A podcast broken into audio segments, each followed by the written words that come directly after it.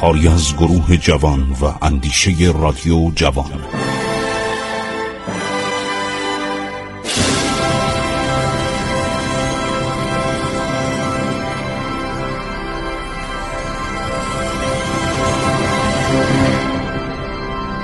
بسم الله الرحمن الرحیم. به نام خداوند بخشاینده مهربان من خسرو معتزد هستم. با عرض سلام و احترام به شما فرهیختگان به شما شنوندگانی که تاریخ رو دوست دارید می‌خوام باز هم درباره دوره محمد شاه صحبت کنم. ریشه های تاریخ ایران در گذشته است. ما هر چی رو بخونیم به نفع ماست.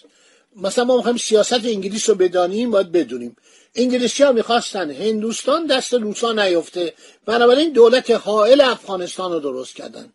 انگلیسی ها می‌خواستن تجارت خلیج فارس دست اینا باشه. خلیج فارس یه ورش عربستان بود یه ورش ایران بود یه ور به هندوستان راه داشت عرض شود که تمام اینا رو کم کم به دست آوردن. و این سیاست انگلستان تا امروز هم ادامه پیدا کرده. شما باور می‌کنید با سیدو یه بندر خیلی عالی بود در جزیره قش میگم مال ماست. چرا مال شماست؟ برای اینکه ما اینجا گورستان سربازان و ملوانان انگلیسیه. برای کشتی ها سوخت کشتی ها ما زغال اینجا عرض شود که نگهداری می‌کنیم. چون اون موقع سوخت کشتی ها با زغال سنگ بود. نفت که در کار نبود. هنوز استفاده نمی‌کردن. در قرن 19 هم. انبار زغال بود. بعد یه باشگاه درست کرده بودن یه فروشگاه درست کرده بودن. گفتم مال انگلستانه. شما نمی‌دونید به چه زحمتی ما اینا رو گرفتیم. جزیره هنگام مال ماست. چرا ایستگاه تلگراف داریم؟ تمام کشتیهایی که وارد خلیج فارس میشن ما از طریق تلگراف مطلع میشیم. اینم نمی‌دادن. رضا که داشت میرم وقتی از بندر عباس حرکت کرد و رفت این تلگراف خانه انگلیس به ایران جواب داد. یعنی به بندر عباس خبر داد که الان مثلا کشتی بندرا دارن حرکت می‌کنن رفته از خلیج فارس وارد دریای عمان شده. خب حالا باید کی از بین بره؟ باید قائم مقام از بین بره. چرا؟ چون باهوشه. چون خیلی باسواد باهوشه و باید اینو از بین ما ببریم. یه بهانه ای بیاریم اینو از بین ببریم. این آدم عرض شود که بسیار هوشمند دشمن انگلستانه و انگلیسی ها تو تمام نامه های خودشون از این بد گفتن. گفته این خودشو به روسا فروخته. بیچاره به روسا نفروخته بود. نوکر محمد شاه بود. میگم من سوگند خوردم عرض شود که به محمد شاه وفادار باشم. می اومدن به شاه می‌گفتن این قائم مقام می‌خواد شما رو برکنار کنه. گفت چرا؟ گفت ایشون این سکه رو به نام پسر استاده محمد شاه آدم ساده ای بود. آدم ساده بود مریضم بود. از اول جوانی بیمار بود. بیماری عرض شود که نقرس داشت پاش همیشه درد می‌کرد. سنش هم کم بود ببینید چه یک سالگی مرد. عرض شود که محمد شاه رو می‌کرد به حاج میرزا آقاسی. همیشه در خدمتش بود دیگه. تو چی میگی؟ راست میگم گفت بله قربان. عرض شود که علازت محمد شاه برای که سلطنتش بمونه باید قائم مقام از بین ببره.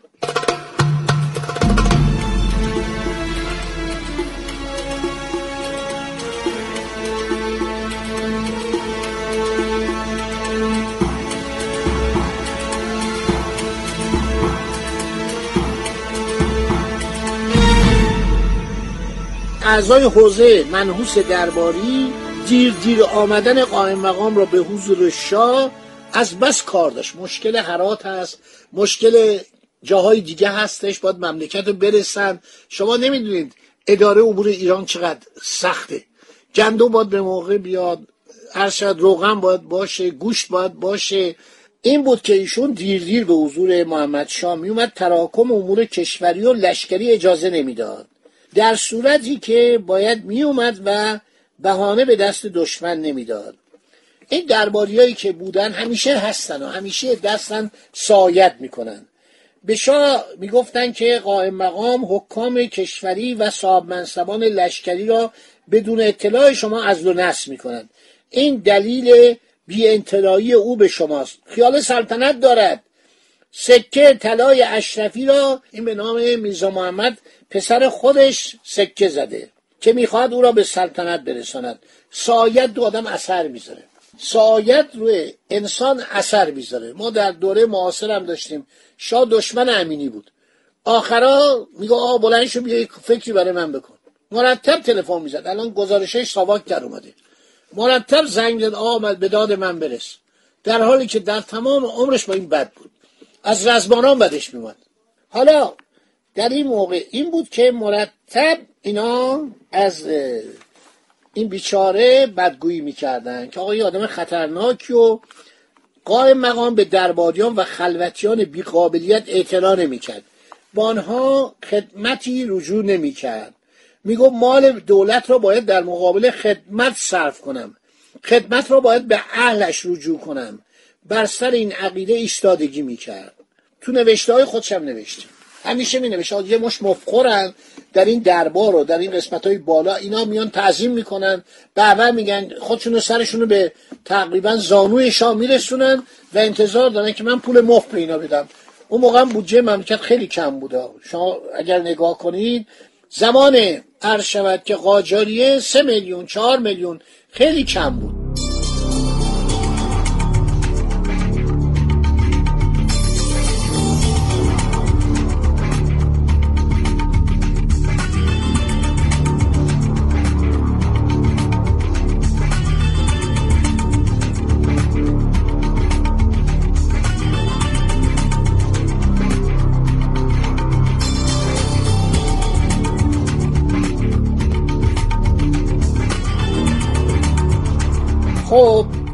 مخالفین آماده شدن که بزنن و قائم مقام از بین ببرن. قائم مقام برای صرف جویی مالیات ها کم شده بود قفاز از ایران جدا شده بود. بلوچستان مشکل داشت هرات مشکل داشت. میاد میگه که من حقوق درباریان رو باید کم کنم حتی حقوق اعلی رو. برای ترتیب دادن بودجه مملکتی که تا آن موقع نامحدود و تحت قدرت و اراده شاه و معدودی آدمای مفخور بود. مفخوری خیلی خوبه که آدم هیچ کاری نکنه بهش حقوق بدن. ملک بدن مستقل بدن. ما داشتیم تو این مملکت همیشه داشتیم. شخص اول شاه مخالف نظر قائم مقام بود. نمی‌خواست از اختیارات نامحدودی که پدر بزرگش فتلیشا در اموال دولت داشت چیزی کاسته شود. چه رسد که بی اختیار گردد. بعد از شاه مخالفان نظرات و تصمیمات قائم مقام درباریا بودند که تازه به دوران رسیده بودند کیسه های عمیق دوخته بودند و می‌خواستن هر کدوم از هر رایی باشه بر دارایی خودشون بیافزایند با محدود بودن حقوق دربار و خلوت رایی برای وصول به مقصود خود نداشتند. قائم مقام بودجه دولت رو درست کرد. شاه و درباریان دشمنش شدند.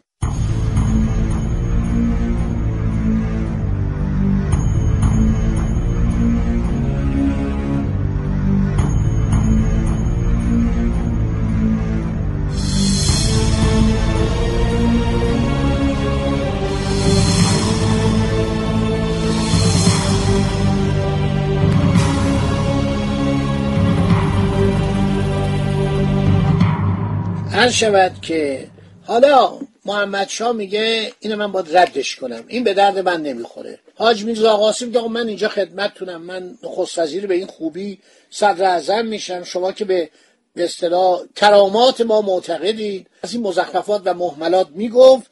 هر شود که حالا شاه میگه من سوگند خودم اینو نکشم. آقا نمی‌گفتن تو استعفا بده برو. این خیلی جالبه. آقا برو سر خونت بشین. اولین صدر که ناصر شاه اجازه داد بره سر خانه خودش سر ملک خودش تبعیدش کرد هفت سال میزاخان نصرالله نوری صدر نوری بود. جانشین امیر کبیر. چون این از شاه یه گرفته بود. گفته بود اگر منو خواستید برکنار کنید اعدامم نکنید. سفیر انگلیس هم امضا کرده بود. تضمین گرفته بود. خودش هم تحت لوای انگلستان بود. اینا وقتی کارشون با نخست وزیر تموم می‌شد با سردازم اعدام می‌کردن. خیلی جالبا حاج میرزا حسین خان سپه سالار هم که رفته بود مشهد اونم مسمومش کردن. این مسموم کردن بوده تو ایران. قهوه قجری می‌دادن. تو قهوه سیانور میریختن یارو میمرد. خیلی خوب. حالا شاه گفته بود که من قسم خوردم کنار زری مقدس حضرت علی ابن موسی رضا علیه السلام که اینو نکشم خونشو نریزم. درباریا گفتن آقا خب خونشو نریزید. ما وسایلی فراهم می‌کنیم شون رو بکشید. با تناب میکشیمش خفش می‌کنیم. با دست می‌خوای با دست خفش کنیم؟ باشه برنامه آینده براتون بگم که اینا چه عرض شود جنایتی کردن. این ماجرا چند شماره ادامه داره که کشتن این آدم لایق با چه خیانت و با چه رزالت و پستی انجام شد. خدا نگهدار شما باد.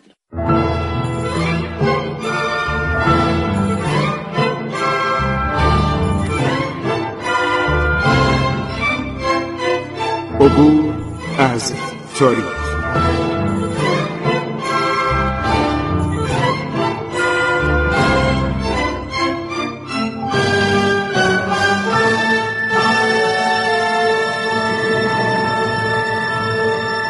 ایران با شکوه سرگذشت ایران ما به روایت خسرو معتزد